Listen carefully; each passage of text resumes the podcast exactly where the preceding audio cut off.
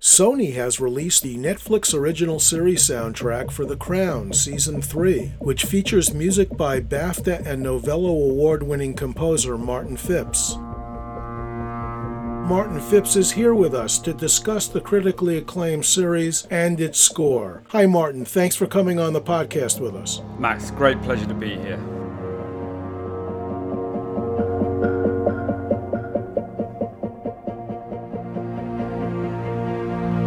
Now, The Crown is an historical drama about the reign of Queen Elizabeth II, and season three covers the period between 1964 and 1977. The genius of the series has always been its ability to find the human stories inside the heightened world of the monarchy. I think that's exactly right. It's a very different era. It's an era that some of us can remember, or at least were born into, and that's sort of makes it more familiar and less, I think, less fairy tale. And it's very much about an institution that is crumbling, is in decay, which mirrored the whole death throes of the end of the British Empire. In Britain, it was a tricky time. Optimism in the initial post war period, the glamour and the gloss had kind of gone. There were a lot of strikes, civil unrest. And you said of season three, we tried to connect the score less with the grandeur of our characters and more with the emotions of their personal journeys. The most important thing, is, as we're saying, is about connecting with those personal stories and focusing in on these characters. They find difficulty in their lives. I think one reviewer described it as the sigh of retreat in the music which he liked very much about that I was sort of scoring that element of these characters getting older and slightly more concerned, and as an institution, they were in retreat rather than with the bombast and their pomp. Hopefully, that our audience feels more for these characters as a result. And because this was a time where the royals needed to adapt to a more liberated world, a more turbulent world, the music is not really focused on thick and pulsing orchestral textures, but a more minimalistic approach with singular sound.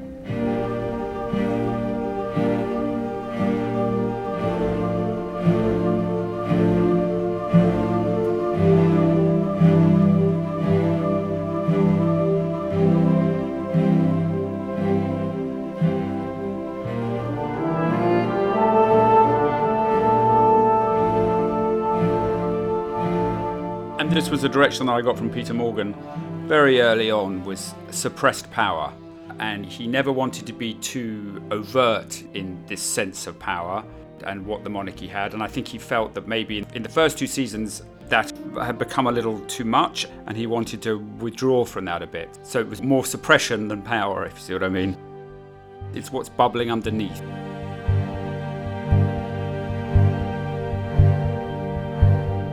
Did it concern you that this more minimal score would deliver the depth and gravitas of the royal family?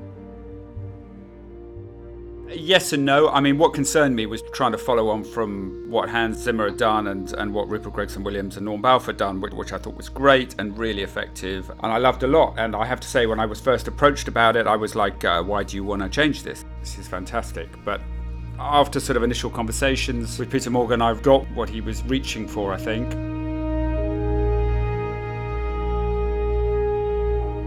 I'm never afraid of doing something that's very simple and minimal and, and understated. That doesn't trouble me at all. And I think the more that the music can make you lean in to a drama, to make you catch your ear almost by its its minimalism, its withdrawn nature, if that can make you really sit up and pay attention, then that's a really good job. And how did you like working with Peter Morgan and his team of directors? I just have so much respect for them all, and particularly Peter. He is a man with a vision, and for uh, any creative in the process, to work for someone like that and collaborate with them is that's what you really aspire to. He's got an eye over the whole arc of the series which you always need when you're someone like me who I'm working on very individual scenes and individual episodes and individual stories and he sees the whole picture all the time. It's not saying it's easy, his phrase, we're going to do many coats of paint on this series. We keep revisiting stuff and we go round and round sometimes, but I'm never disheartened by his when he pushes me in a different direction because I've got faith in where he's going to take it and what he's seeing.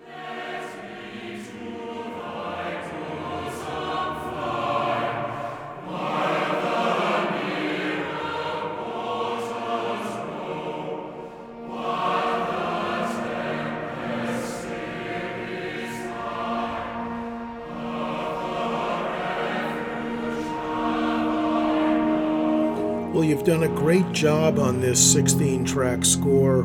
I'd like to discuss some of the cues with you. Yeah, yeah, great. New Queen, it's a great opener. This is a, a, perfect example of the minimal, the restraint and the suppressed feeling that we were trying to set up from the very beginning. That opening scene, obviously, you know, first scene of a new season, complete change of cast and feel, and was always going to be tricky. And we certainly went round and round with this a lot. We tried bombastic openings, we tried big sweeping string openings, and in the end, we came down to this really very simple little horn motif.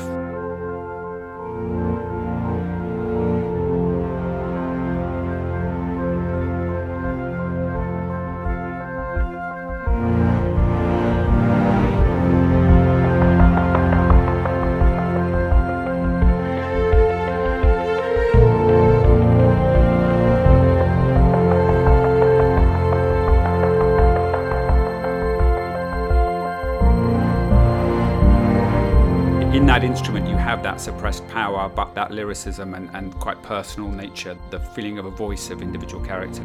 And that's exactly what I, hopefully we've done with that opening. I think you're intrigued by it, and hopefully the music makes you sit up and take notice and lean in. And then Black Widow is a dark and moody track. yeah. It's actually from later on in the series when Charles is trying to get it together with Camilla and the family, the which we very cleverly portrayed almost like a mafia closing down upon him. And this was absolutely to embody that sense of these overlords just shutting Charles down and shutting his dreams down and the weight of the duty that he had to bear as well. And then the establishment is a driving track. I didn't do that much pulsating driving stuff in the season. This is one track that comes again and again in lots of different places. We first use it through the whole funeral sequence of Wilson with the spy turning himself in in episode one and the torpedo effect that happens is the repercussions of this big international event. There's in fact a spy which we initially think is in Downing Street and then it's in Buckingham Palace. So it's this sense of world events and repercussions, but again in quite a restrained way, not in a big sort of Hollywood bang crash kind of bring out the uh, the kettle drums kind of way.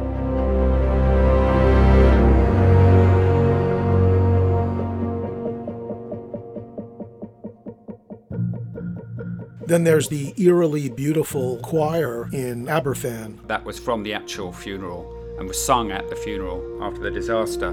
But the main theme leading up to that, very simple horn idea over a bed of strings, that's something that really spoke, I think, very strongly about that single voice of our characters reaching out. So it had a very personal quality to it, but it also had that regal duty feel.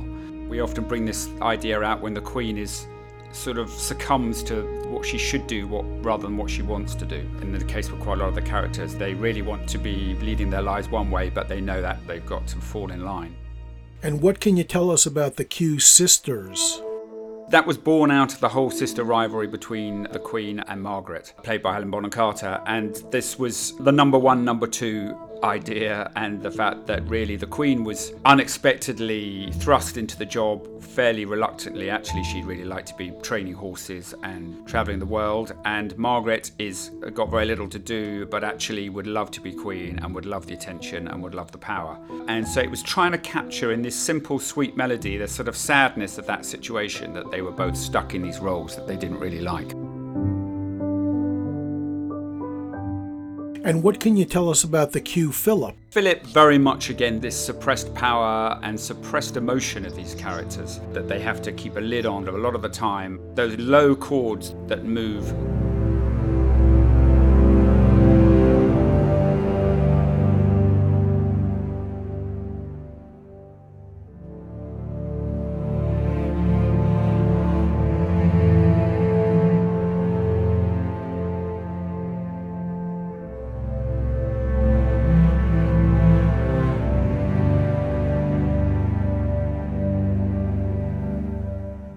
and then this very high, slightly mournful sliding string over the top. That's what I was trying to use that. We also used that in episode five, in the coup episode. I think one of my favorite cues, which is where Elizabeth is on tour in America, looking at horses, doing what she loves. And then she gets a call saying that there's a coup mounting up against the Prime Minister back in England, which is really true, actually, and incredible to think that this actually happened. And uh, in a moment, she is jerked out of the, her reverie and back into the duty, and that she's really got to deal with this, and all her femininity and joy goes as she does this long walk back to a restaurant. We use that cue there. I think it's really effective in trying to capture her change of emotion. One of my favorite tracks is Simple Harp. What action does it accompany in the film? That was quite a late addition, episodes 8 and 9, I think. Again, about round Charles and Camilla, but it's featuring very heavily in season 4. I think it is very effective because it's not saying too much. Again, it's got a kind of suppressed emotion, but it's got this sweetness and this motion to it, which is very useful for our characters and is very poignant over certain scenes. Really about keeping a lid on it while the emotion bubbles up every now and then, but otherwise it's sat on.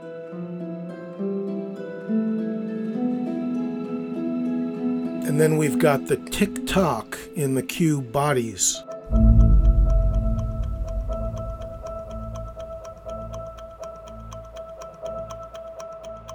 Yeah, that was originally written up for bringing up the bodies in Aberfan.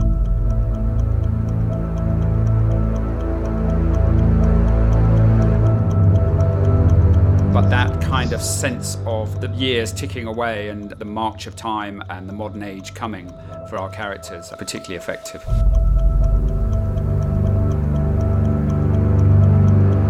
And Roddy is a very energetic track. Yeah, that was a sort of almost a hark back to seasons one and two, and we just sort of let the orchestra go a bit there, took the reins off, and had some fun with that.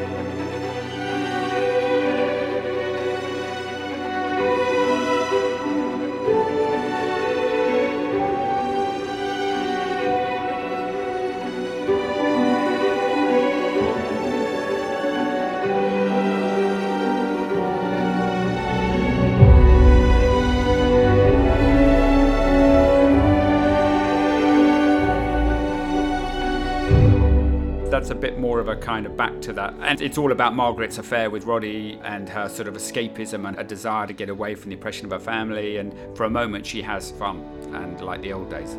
But there's a hint of danger always in it.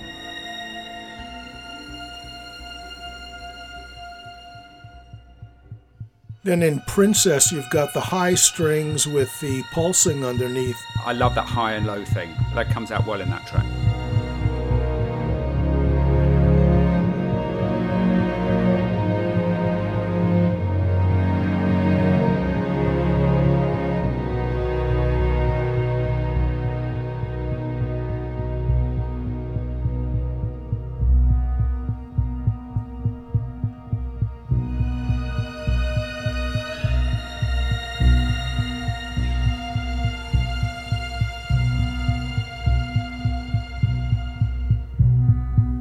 Then the soundtrack closes out with Better for Everyone. Back to this haunting suppressed power classics from the first seasons of Duck Shoot, and again, just harking back to the power bubbling behind the surface, just waiting to come out when uh, it's given half a chance.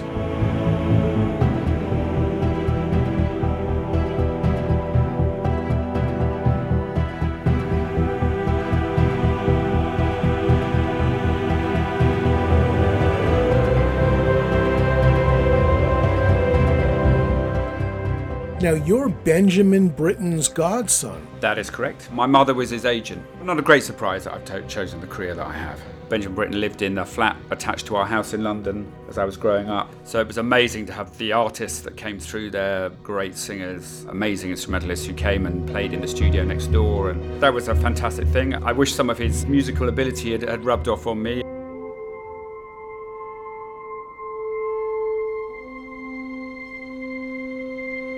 I'm really the first to admit that my piano playing is awful. I actually know about five chords in total, but it's what you do with them, and I've spent a career trying to make the most of what I can do. Martin Phipps, congratulations on your great score for The Crown Season 3, and thank you very much for coming on the podcast with us to discuss it. Uh, it was a real great pleasure, and uh, yeah, I look forward to putting Season 4 out there.